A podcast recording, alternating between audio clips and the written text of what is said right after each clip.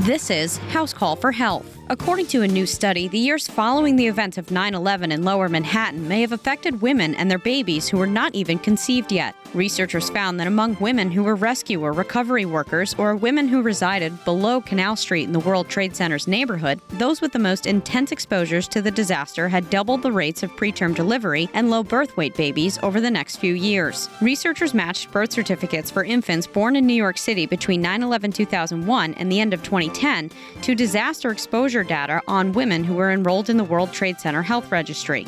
In that time, there were 3,360 babies born in the city to women enrolled in the registry. Less than 10% of babies were born to women pregnant on 9 11. Almost 7% were delivered preterm, and 6% had low birth weight. For more on this story, check FoxNewsHealth.com. House Call for Health, I'm Alex Hein, Fox News.